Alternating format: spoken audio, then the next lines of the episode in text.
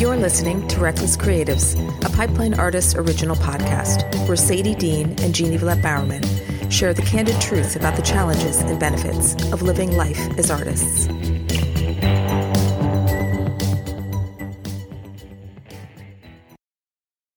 Okay, we heard you already. God, bitch. She is the worst. You know, the new year, you'd think she might have a nicer greeting. Like, Happy New Year. We're recording now. Cool? Just whatever. Whatever. Well, Happy New Year, Jeannie. Happy New Year, Sadie Dean. I think that we can bring enough joy and happiness and smiles and cheers to override this horrible Zoom lady. Yeah. Oh, absolutely. How many episodes do we start with me complaining about the Zoom lady? All of them. And I will go on record on that. Yes. So, new year, new you. Here we are. But I like the old you, so don't change too much. Yeah. Well, thank you. One question. Do you have a new guitar up there, or did you always have five? I actually have two new guitars up there. Yeah. See, I pay attention. Yeah. Yeah. I'm very excited. I bought a sitar, like electric guitar, which is this one right here, is a 6-string bass, but it's really like a guitar. It's called a bass 6 for those who know their instruments. And it's a lot of fun. Okay. So the sitar. Mm-hmm. Did that come about after the special episode podcast you did with Miriam? Yes. Yeah, so I had bought that and I totally forgot about it. And then she brought up that she was picking up the sitar again. And I was like, oh, yeah, I actually just bought one, but I hadn't put it out yet. It was still in my closet. So now I finally brought it out. So many instruments you just can't keep track. It's a problem I like to have. Yeah, I have no instruments in my house, but I do have my old flute that I played. I don't know when I started playing it. Grade school, middle school, high school. And then I switched over to the bassoon. I do not own a bassoon, but I have my old flute and I'm trying to sell it at the store, antique shop, because it's pretty much a freaking antique. I'm never going to play that thing. You should maybe do like a demo and show everyone how great it is before they buy it. Actually, don't do that. That's gross. It actually doesn't sound that great. It needs to be all like new pads, new like it needs love that I have no intention of giving it because I have no heart. That is actually the saddest thing I think I've heard all day. Oh, but that poor flute. Wow. It's sad. It's sad. You know, it reminds me of it's like The Brave Little Toaster, but that's your flute. Poor little buddy. There's a brave toaster. Your kids never watched that? You never saw that? No, I feel like our ages are just enough different that it's like, I'm the oldest than you, than my kids. And it's like, my kids probably wasn't around with my kids. Like, I don't know, like stuff you watched maybe wasn't around my kids. I'm not that old. Right. No, nobody said you're old. Yeah, I am. It's just a classic. That movie's old, not you. It's a movie? I thought maybe it was a TV show. All right. You need to watch it. Maybe you'll have some heart for that flute after you watch it. Is it long? Well, it's a movie. Oh, God. It's not as bad as the Yu-Gi-Oh movie, is it? Oh, I don't know. I never watched that. I had to watch that when my son was little. Oh my God, I took him to the theater and I thought I was going to die. It was the worst. And apologies to any Yu-Gi-Oh fans out there, because I'm sure if we have Comic-Con going listeners, there are some out there. The cartoon was great. I watched that, but I never saw the movie. That's okay. You know what? I think I should watch The Brave Little Toaster. And you should watch Yu-Gi-Oh! And we'll report back. Okay. Deal. Bless your heart. Oh, that's going to be fun. Mm-hmm. Let's talk about things that people might care about. Well, I'm pretty sure they care about The Brave Little Toaster and your plant that is still alive. Alive and thriving, kids. Yeah. So that's good. At least I achieved that goal.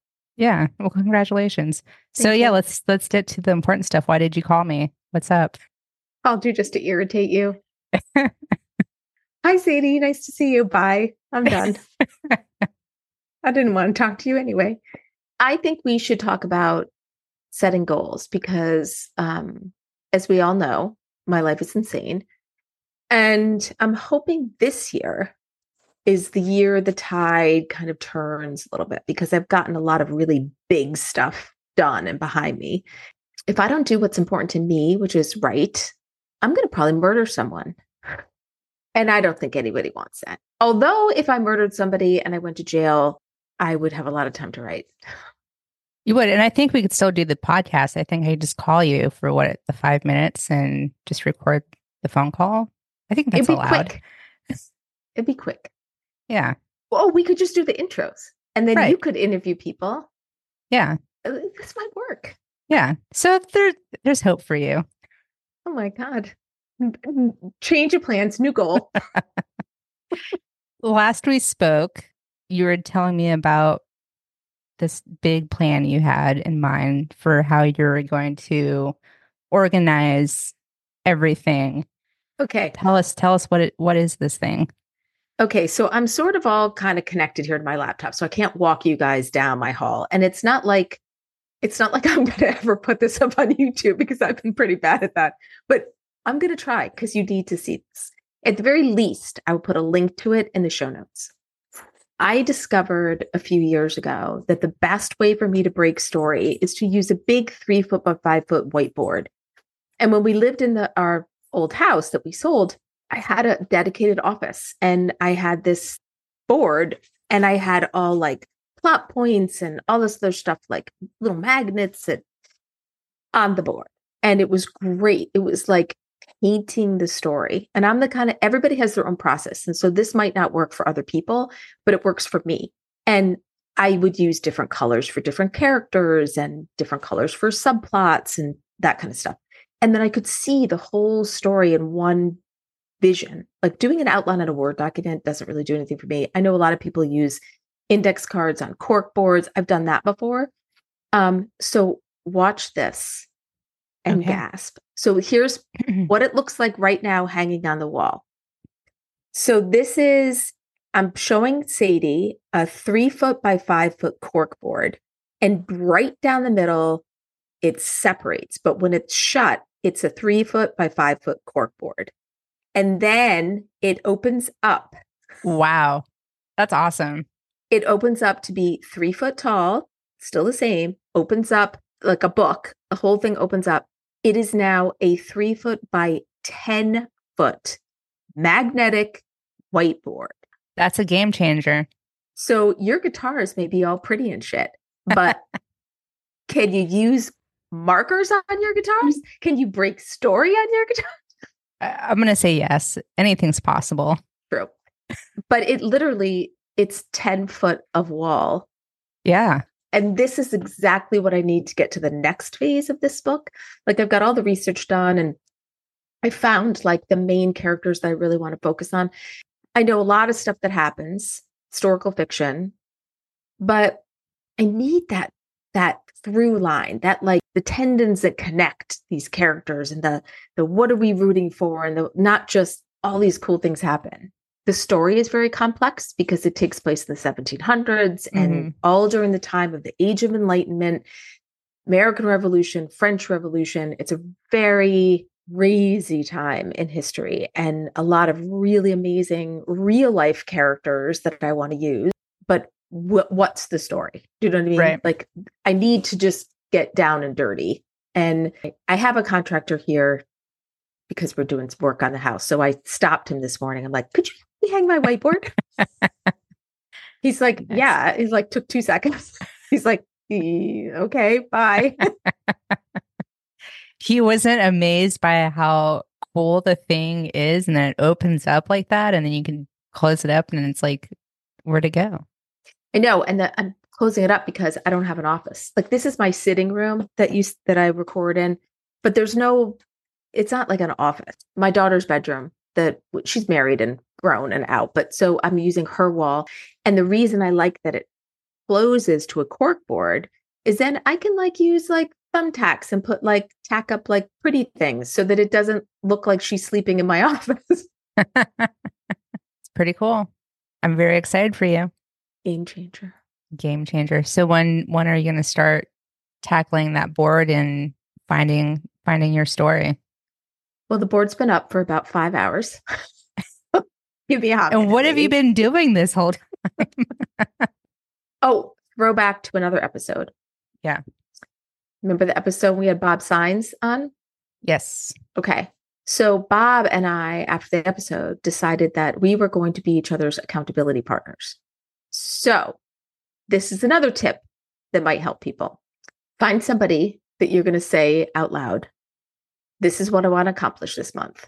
I feel like there's lots of different ways you could do it. You could do it like checking in every week, or you could have a shared Google Doc where you document what you're doing so they can see that you haven't done shit. You know, have you had an accountability partner before? Yeah, I would say my writing partner was one. I think maybe my husband is one more so now. But I think in the last couple weeks, I've kind of come to this conclusion that I have to be my own accountability partner, because after great advice from both you and my wonderful husband, you guys really put in perspective, you gotta speak up for yourself. Nobody else is going to do it for you. And if you don't do anything, you only have yourself to blame. And I was like, well, goddamn. So, we're all our worst critic and enemy when it comes to getting anything done. So I was like, well, I'm already going to shame myself if I don't write it, but I'm going to really shame myself if I actually set the goal and don't do it. So now I've been getting up every morning before I go to work, which is my office, and I just start writing. So I sit about an hour, hour and a half aside first thing in the morning before 7 a.m. and start cranking out pages. And it's been working so far. And that's great. And Rob has been a good cheerleader. So I guess yes and no to your question. Mm-hmm. I think it's best if you can be your own accountability partner, but I think it's hard for a lot of people to do. Yeah. Because I tend to say I'm going to work on the writing before I start working on the job. Mm-hmm. And it would actually be not so hard for me because Matt's sleeping when I get off because he's in LA. So it's pretty quiet. It wouldn't be. Yeah. But Kira on Book Pipeline is on East Coast too. So she's up. So sometimes we'll have conversations at work in the morning, but I am going to be a little more realistic. I'm going to say that every morning I'm going to do at least 15 minutes. Yeah, that's good. Because if you do at least 15 minutes, it always ends up being a half an hour, 45 minutes, an hour, right? But if I'm tricking myself into just sitting down for 15 minutes, can you hold, please? I'm yeah. A phone call that I have to just get. But. Okay. Welcome back. Thank you for indulging me. Okay. So we all know that I have a store. So this particular month, I'm setting goals that are a little lighter because my antique shop is closed this month, but that doesn't mean I'm not doing anything. It actually means I'm working harder at the antique shop because people are meeting me by appointment. People want me to schlep through the whole building and find the piece of furniture that they want. Then I have to, and people are also coming and picking up furniture that they bought. So then I have, the whole store looks like a bomb went off. And I'm also building these shelves. I'm doing this IKEA shelf hack thing. Unbelievable amount of work that I'm also doing my job. So I'm finding that I needed to set easier goals to attain this month. And then once I open the store, I'll actually have more time, which seems weird, but it's true. It makes sense. Yeah. So 15 minutes in the morning and then steal some time whenever I can. Yeah. So this month, I'm just trying to get through a 3-ring binder that I have with about 80 pages of notes. That's it? That's it. And so I want to go through all those notes and just highlight, yeah, this is interesting. Nah, this isn't interesting. Because I found a couple of really cool women that I want to kick ass. I will not tell you their fate. Okay. But it's good. That's cool. When you get up to write and stuff, I'm curious about like how you tackle your day. I have found that what's been working for me, which I've switched up, is I'm woken up by my wonderful husband. We make a pot of coffee, and I go straight to my office, and I don't check email, phone. I don't watch anything. It goes straight into my script, and I have it ready on my monitor with like my outline and the next scene ready to go. And I just like start writing, and then I'll start thinking about an hour and like, oh, I should probably start working, or I should check this thing, or I can. It just kind of, it's like a nice fresh way to start before my brain fully turns on. What do you do? I wish I could do that. I could do that. You can do any day. I try to do that. And then I find like my mind, okay, so stop. This is what I'm going to do, because I wish I could do that. Yeah. I got this planner. I've never been one to write things down in a planner. I've never quite got it. Like I just use my Google Calendar. I send myself reminders on my phone. My notes section in my phone is just a big hot friggin' mess. Like it's just terrible. And with having to juggle my job, running an Airbnb, running a store, running your town, causing trouble in my town, because that's what I'm doing right now, causing a lot of trouble. Because I'm keeping those town board members accountable. That's a whole other Reckless Creatives. I am reckless girl, let me just tell you. But I am very creative, and I'm pissing them off, so it's working. All this other stuff. So I do a lot of volunteer work. Oh, my cemetery, right? Right. So I figured I need some way to organize everything, because things are going to start slipping through the cracks, and it's going to be ugly. So what I try to do is I have a little Post-it note on my planner. So whenever I think of something that, I got to remember to do that. I've got to make sure I took the sale sign off the website at the store. I've got to make it, I just write it on the Post-it note, and it's stuck to the planner, and I will take care of it when I'm done. I also, yesterday, when I was doing my 15 minutes, I set the timer on my watch for 15 minutes. And of course, during that 15 minutes, I got interrupted 5 times. So I pressed the pause button so that I would keep track of, I have not done my 15 minutes yet. And then when I was able to sit back down, I started it again to make sure that even though it took an hour to get my 15 minutes done, I still got my 15 minutes done. That's really smart. Do you use that clock? You have that one that like rotates, right? And it like changes. Yeah, that thing's awesome. I know. It's, you know what? Thank you for reminding me. It's also set at the wrong time. Because I guess it's not daylight savings time in writer land. I don't know if I could pause it. It just goes. It keeps going. Yeah, you can set it for either 5 minutes, 15, 30, 45, or 60. And I don't think there's any way to pause. So I think the pause on my watch is probably going to work best until I get to the stage where I can write longer. Yeah. Which I hope you do.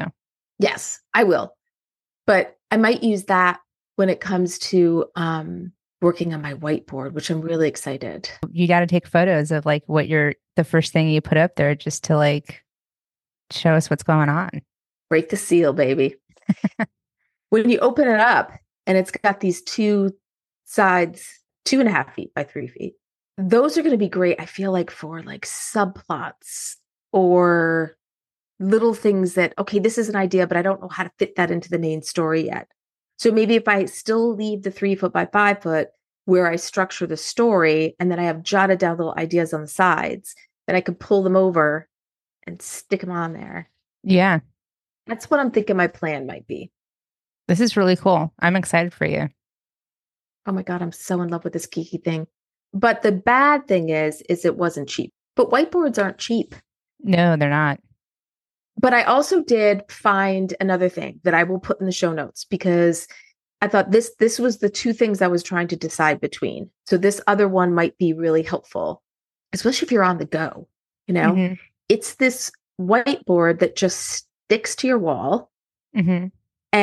But you can peel it off and roll it back up and stick it somewhere else. Oh. You can reuse it all over the place, restick it wherever you want to restick it. But this one was not magnetic. Mm. And I have these little plot point magnets already that I created a few years ago. So I wanted to still be able to use those. And I also felt like it would be hard to hide it. I'd have to get like a tapestry or like something to hang over it. If I didn't want people to just, I don't want to just like have my story naked out there. It's like when I open it up, I can just paint all over the thing and then close it. And it's nobody's beeswax. What's going on in there? Right. Are you going to put a little lock on it? I'm going to put when there's like little like mini diary locks where you immediately lose the key. Or if somebody tries to open it, it just pepper sprays them. Whoa, you put it like a booby trap in there. Because the only one opening it would be my kids, and I don't want them to get hurt. I really like that sticky thing.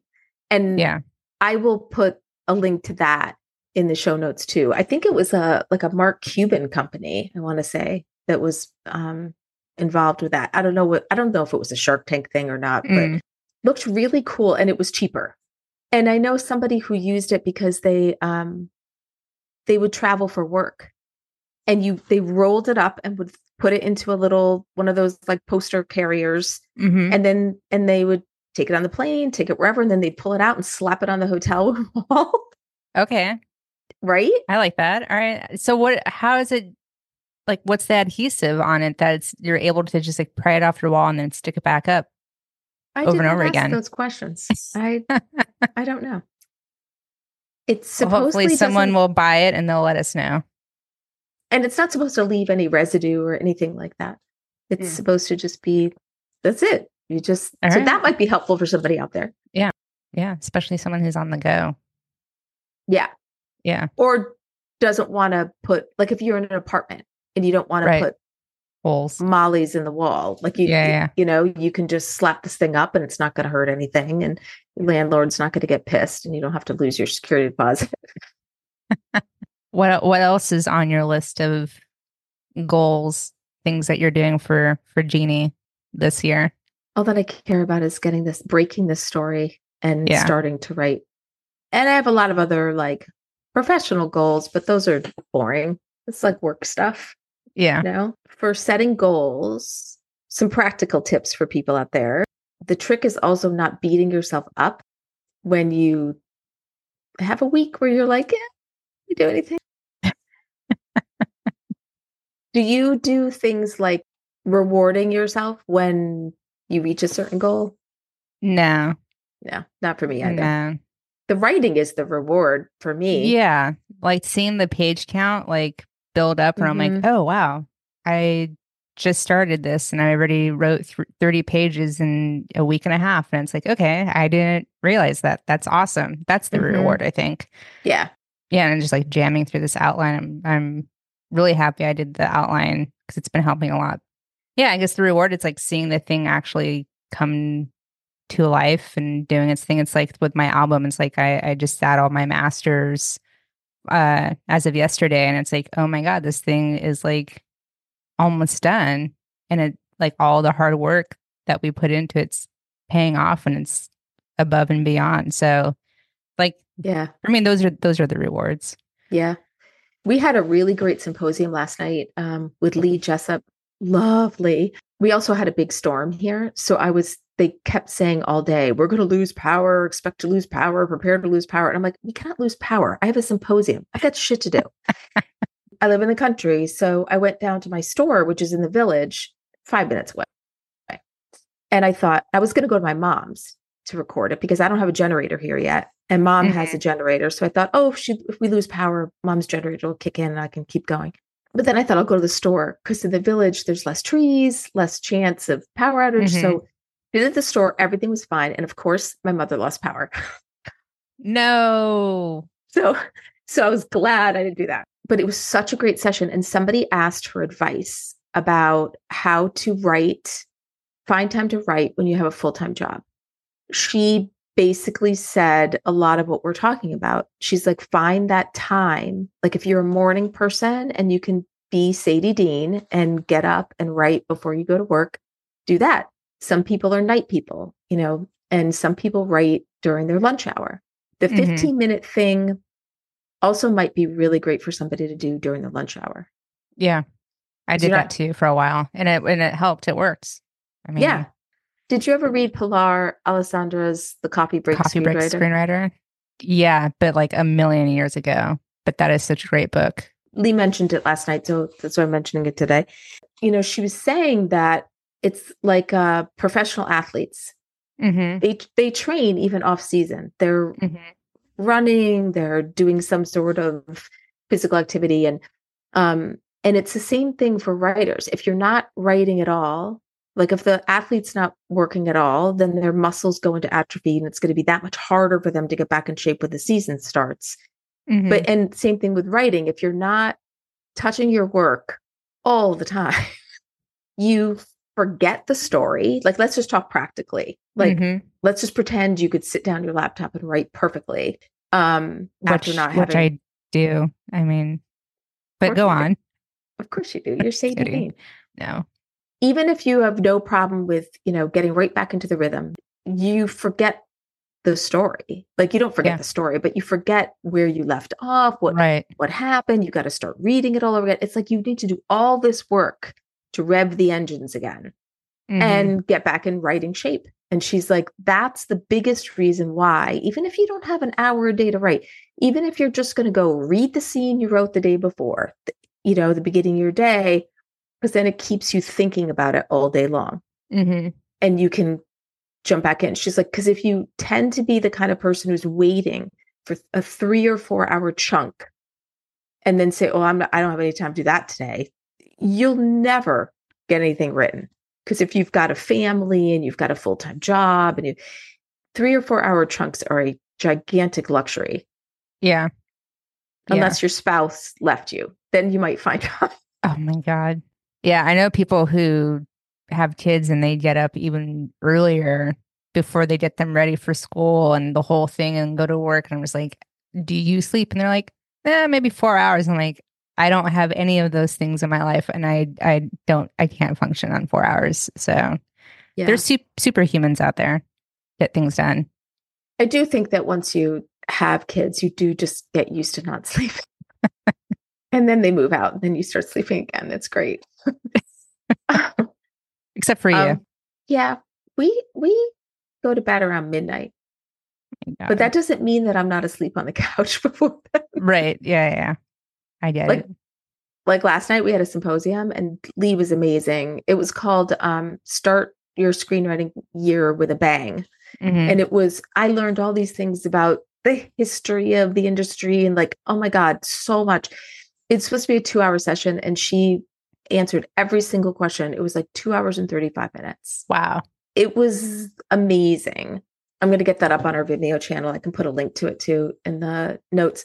So good. And just a lot of really practical advice and also explaining like how the industry works and helping people understand like one good script is not enough. Like you need more, like, and she gave them actionable items. And I think it really helped people feel like, okay, this is my plan. Like I'm going to create this plan for whatever it is each person's individual goal is, you know, she's so good. There's just so much. It's all in her hair, all the information in her hair. It's all in her hair, but she's had so much. Just so great like hair. Wisdom and like nuggets about the industry and just navigating your career as a writer, which I mean is amazing. Love her. Okay, so let's talk about plan B. Okay. Say you wake up or you just say, wonderful husband, I'm going to keep sleeping.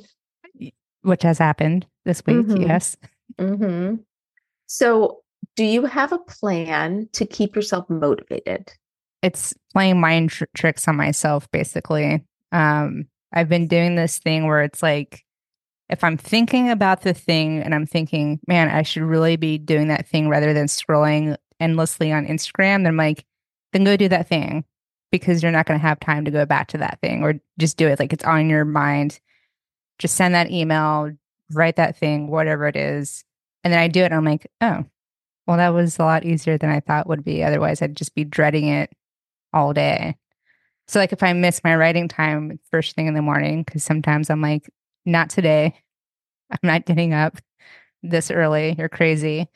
I will find that moment in my day when I have, you know, during lunch or whatever, during my work time, to like just write a quick note if I have to, if it's for my scripts, or checking, you know, like this week has just been checking the masters and just making sure they sound right. Like, do I have any notes? And like, okay, make a note of that. I'll put that away and I could respond to those emails later. That's kind of what I've been doing. But I've been finding that once nighttime rolls around, I'm just useless. Like my brain's just mush. But in terms of music, I try to pick up my guitar or one of these guitars at least once a day just to practice whatever it is, just running, you know, chord progressions or whatever it is. And just so I don't forget what the thing is. And it's the same thing about writing, like what Lee was saying, like you practice your instruments, you practice your music. So everything becomes just muscle memory. I am going to give our listeners a piece of advice that I gave my kids. Sometimes there's so much on your plate and you just get really overwhelmed. So what I have found works best for me is if I write down a list of all these things that are stressing me out, sometimes that's a little terrifying.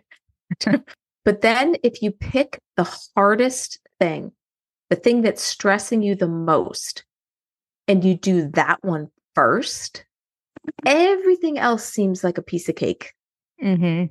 And it instantly becomes less overwhelming. Do that if you can. If you can. No, that's great advice. I think everyone should try it at least once and see what happens. This is what happens when you get old. You get wise. You learn these little life tricks. I have something to look forward to. Yeah, you do. And also, too, you start feeling that Marissa Tomei clock ticking.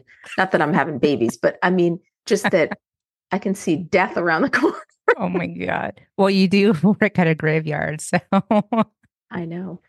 Okay, yeah. So, like, I was at the market today, and the guy's like, do you want to use your reward points? I'm like, yeah, I could be dead tomorrow. Give them to me.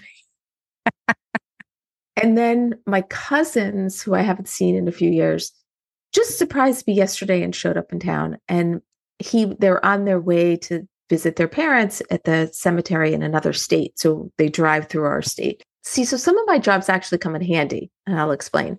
He was telling me that he and his wife had bought plots next to his parents. And the last time he went up there was somebody buried in his plot. Or there was a tombstone there. You can put a tombstone up before you put a body in. So I told him once they straighten it and figure it out, if there's somebody buried in there, I'm like, you own that piece of land. You own that piece of real estate. Like, it's your land. Like, you know, but who wants to ask somebody to dig up their loved one? Nobody wants to do that. He's like, well, if they give us other plots, like, I just want to make sure this doesn't happen again. And I'm like, okay, so now I know the answer to this question. Anyone who has a plot out there, you go to the monument company and you get cornerstones put in on the corners of your property that has the initial of your last name on it. And then that's never going to happen again because they know, oh, somebody has this plot. So everyone, if you buy a plot, get cornerstones. This is your free cemetery advice for the day. Yeah. So that was plan C. Mm-hmm. Okay. We're just looking ahead into the future. I love this. I know. Just get your shit organized, people. Cradle to grave. Oh God, help us. All right. These are all great plans and ideas. I'd be curious for those that listen and follow us on social media to like share their plans or like how they tackle writing every day, if they do, or like what it is that gets them going. So you never know, it might inspire someone else or influence someone's way and how they attack their day. Or if you have any like cool resources that you use, like software or like my big whiteboard, like stuff like that. Share that with us on social. All of our social links are in the show notes. Oh, software. Yes. Let's have a little chat about that. Let's do it. Okay. What do you use in terms of writing and also any programs you might use for organizing?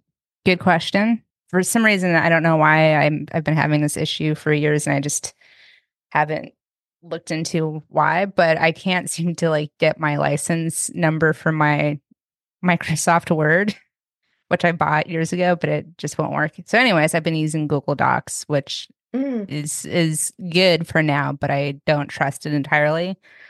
But that's kind of where everything lives. So I have all my outline stuff there, all my character breakdowns and stuff in there as a live document, which is great too, because I can always check on it on my phone and stuff. So that's really nice. And then in terms of actual writing the screenplay, it's Final Draft. I'm still on Final Draft 12, I think. I think I just upgraded to 12, like within the last year. And I certainly don't use all the bells and whistles that it has in there, but it's really straightforward. It just gets the job done. And I copy and paste my outline into the working draft. I already have all the scenes broken down and everything. So it's just really easy to start writing. And then also, I just recently, I was applying for a mentorship program, and they were asking for a pilot, and I lost the original file for this pilot that I wrote a million years ago. So I had the PDF version, and I was like, I gotta fix this because it's like outdated, and I just need to punch it up a little bit. So I was able to like copy and paste it straight into Final Draft, and all the formatting was pretty much there. I had to fix a couple of things, but that was great. So that's kind of like my go-to. Yeah, I used to use Movie Magic a million years ago, and I loved it, but they never updated it and never worked with my newer computer. So yeah, that's what I use. I know a lot of people use other programs, and I'd be curious to hear what you've been using. I was a big Movie Magic user in the screenwriting days, because I always wrote with somebody, and I liked that you could open up, that the notes were always open, and you could color code the notes. So like my notes would be one color and his notes would be another color. And so like I think I kind of equate the difference of the notes between Final Draft and Movie Magic is like Final Draft are the people who like to put their stuff like in folders and put them away. And I'm the kind of person, hence the big whiteboard, I like to see it all. So that's the thing why I never really fell in love with Final Draft. It's just the notes thing. And they may have changed that so that you could have an option of leaving them open. I don't know.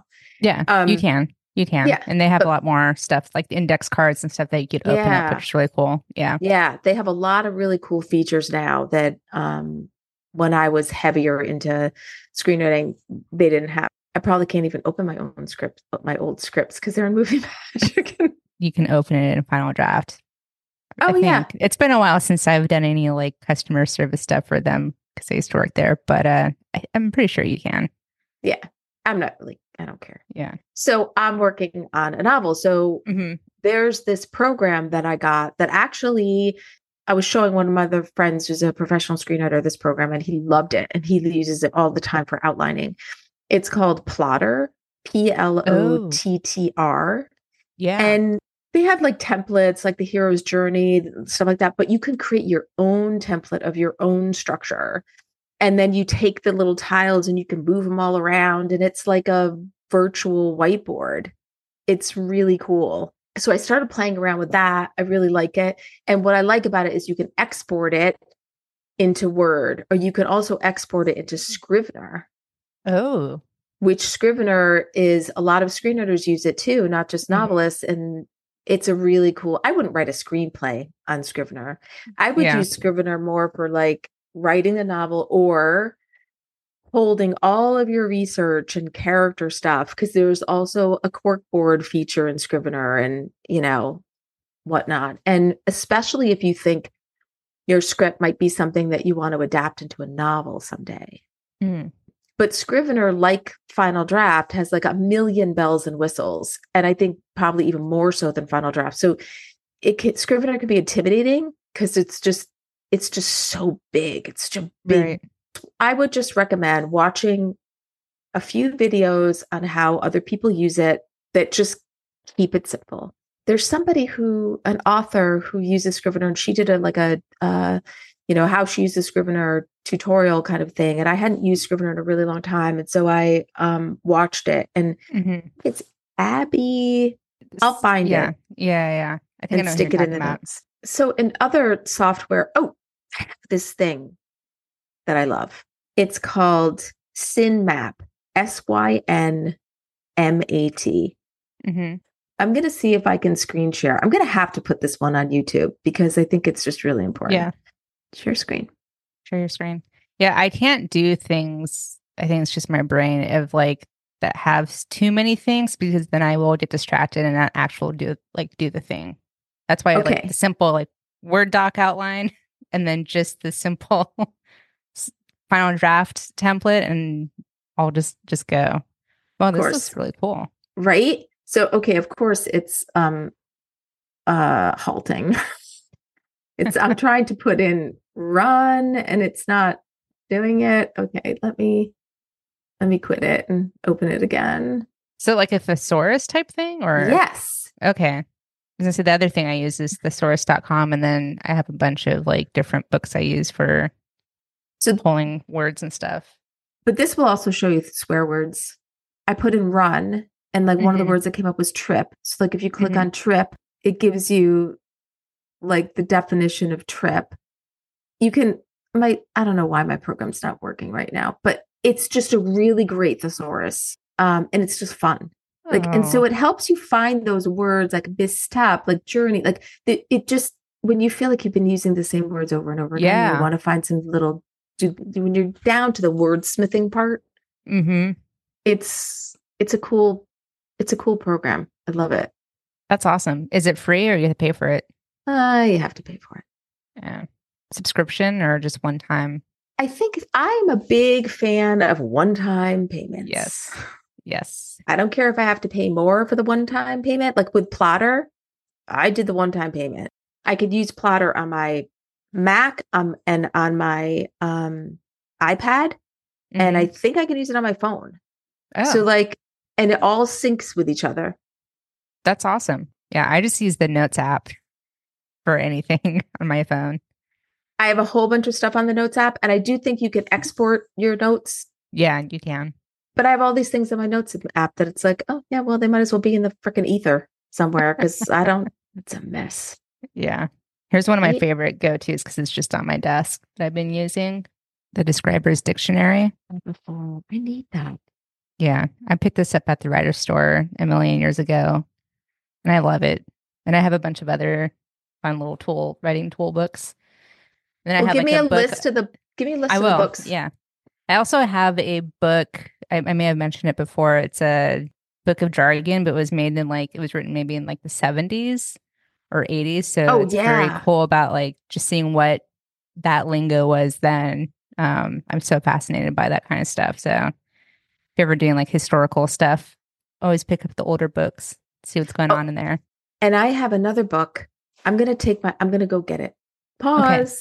For all those people who do historical stuff, period pieces, whatever. Hold on. This is the show and tell episode of Reckless Creatives. So there's a whole series of these books. They're the daily life books.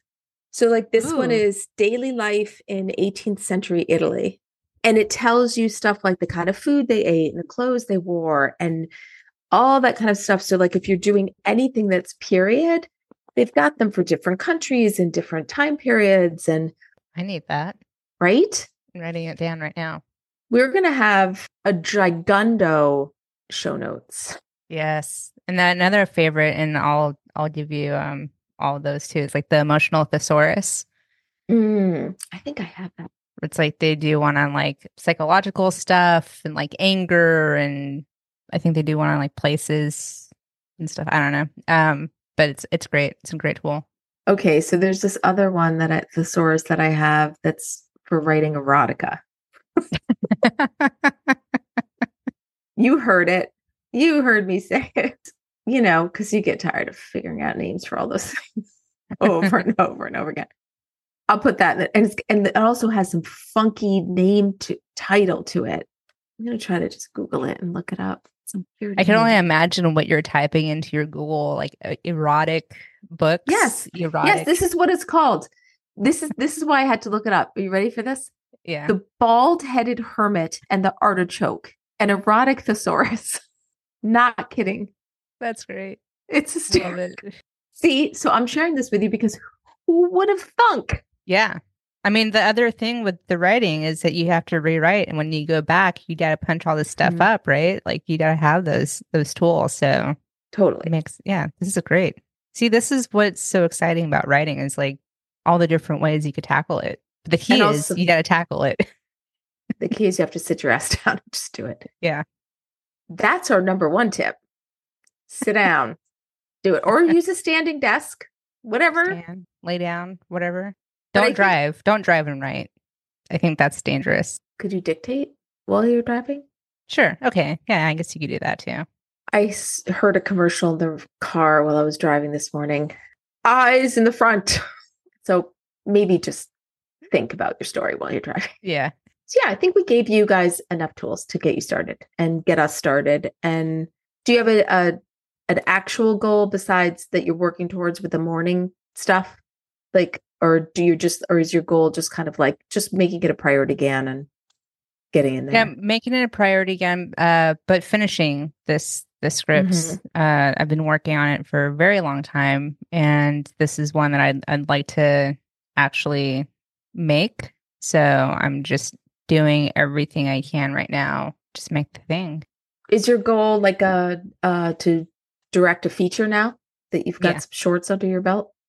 Yeah, obviously I should be making more shorts just to keep that going and working on that craft. But this is like the big goal that I want to tackle. But yeah, the short stuff, I have some ideas from other ones that I want to do. The one I finished, gosh, almost 2 years ago is premiering at a festival next month. And we've been nominated for 4 awards, which is crazy to think of. And sweet. So yeah, just kind of going off of that and all the like positivity from that and just using that to go into the next thing and see what I can do. That's awesome. But yeah, the feature, that's the next thing I really want to focus on. Because you know, the thing that I find so annoying about writing, I love writing, don't get me wrong, but it's like, okay, you did this. And then it's like, okay, well, what else you got? What are you going to do next? What are you going to do next? And it's, if it's been like a year, it'd be like, well, what have you done? Well, what? And it's this constant. And even when you look at it with these people who've had success and, you know, oh, well, they haven't made a movie since 1995. You know what I mean? Like, it's like, but does it count that the movie they made was so freaking awesome? Right. Yeah. But and also like, it takes a lot of time to make anything. I mean, some folks, it takes 10 years for that script to even get a yes, and then another 2-3 years to get it made, and then you got to figure out distribution, and who knows how long that's going to take, and it's not easy. No. Yeah, especially in the screenwriting space. I mean, like in the novel world, self-publishing is a lot easier than going out and making a movie. Yeah. You just upload stuff to Amazon, fill out some stuff, click a button, and there you go. I don't mean to say it's just that it is. Right. It's a lot of work. It's a lot. And there's a lot more to it than you realize. Karen Richardson, a friend of mine, did a self-publishing symposium for us. And she went deep dive into it. And it's a really great tutorial on how to do it. But you realize it, like, you're basically a publishing company. You're doing everything yourself. But a lot of publishers now, like, they don't even help you with marketing. They don't give you any of that stuff. You've got to do it all yourself anyway. So yes. And then why? A lot of people want to be traditional published. I would probably try to be traditionally published, just because why not? But then there's also that pressure. You get an agent, and then it's like, okay, like, and the same thing with screenwriting managers, like, okay, we've got this one that we're trying to shop, but what are you working on now? Because because everybody makes money off of what you sell. So you can't just be a one-hit wonder. Like, you've got to have multiple things going on. And some people can juggle projects all at the same time, like multiple projects at the same time. And some people just focus on, I'm going to just write this and finish it. And then I'm going to focus on the next one and finish it. And yeah, I think it's just a personal thing. It's whatever works, as long as you get it done. Right. And that, I think, is the key. And the bottom line of this is that it's whatever works for you. Mm-hmm. And it doesn't mean that oh, but so-and-so does it like this. I should try doing it like that. You can certainly try when somebody says, oh, my process is this, and this is how it's worked for me. It took me years to figure out that a whiteboard was what I needed, and, you know? And once I figured it out, oh my God, it was like, it was incredible. It was so liberating and freeing, and you'll know it when you find the thing. So try writing in the morning, try writing at night. I'm too tired at night. I can't do it at night, but try the lunch break, try using some sort of software to break your story, try using just a notepad, you know, where you just story map like circles of characters and how they intersect and plot points or whatever. I mean, try anything, and then it'll be a glorious moment when all of a sudden you're like, oh my God, this is the thing I've been missing. Yeah. I think that's why writers like to read so much about what is your process. Yeah. Because they keep thinking there's going to be some magic thing. Right. And sometimes there is. I mean, you know, it's like feedback, right? You take the stuff that works for you and see if it sticks and works. Yep. And if it doesn't, go cry in a corner, but don't blame us. Right. Please don't. Now, this is all good stuff. I'm excited for this year. And I do want to bring up, what was it last week? I can't remember. We were playing that Merriam-Webster dictionary gift game. And oh my God.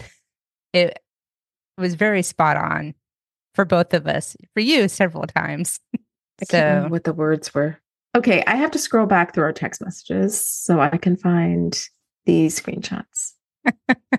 Scrolling back through text messages with Sadie is hysterical. I see caramel corn. It was after that. Definitely after that. Because that was during the holidays. There's some Michael Scott gifts.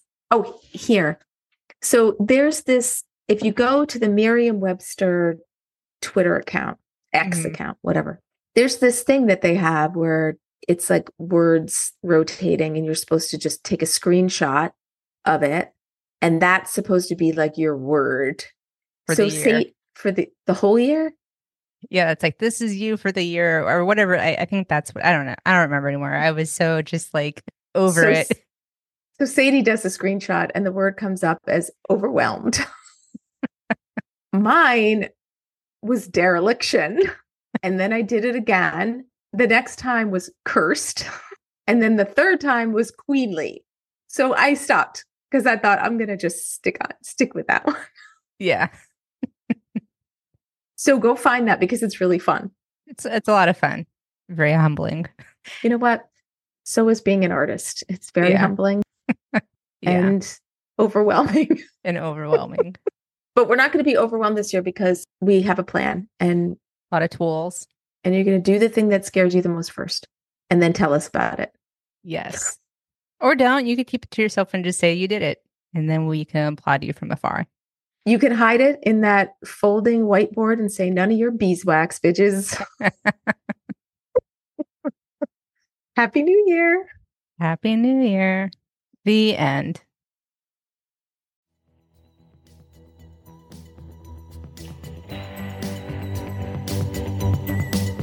Reckless Creatives is a Pipeline Artist original podcast. Like, subscribe, and follow us on social media at Pipeline Artists. And find more info at pipelineartists.com/listen. Until next time, stay reckless.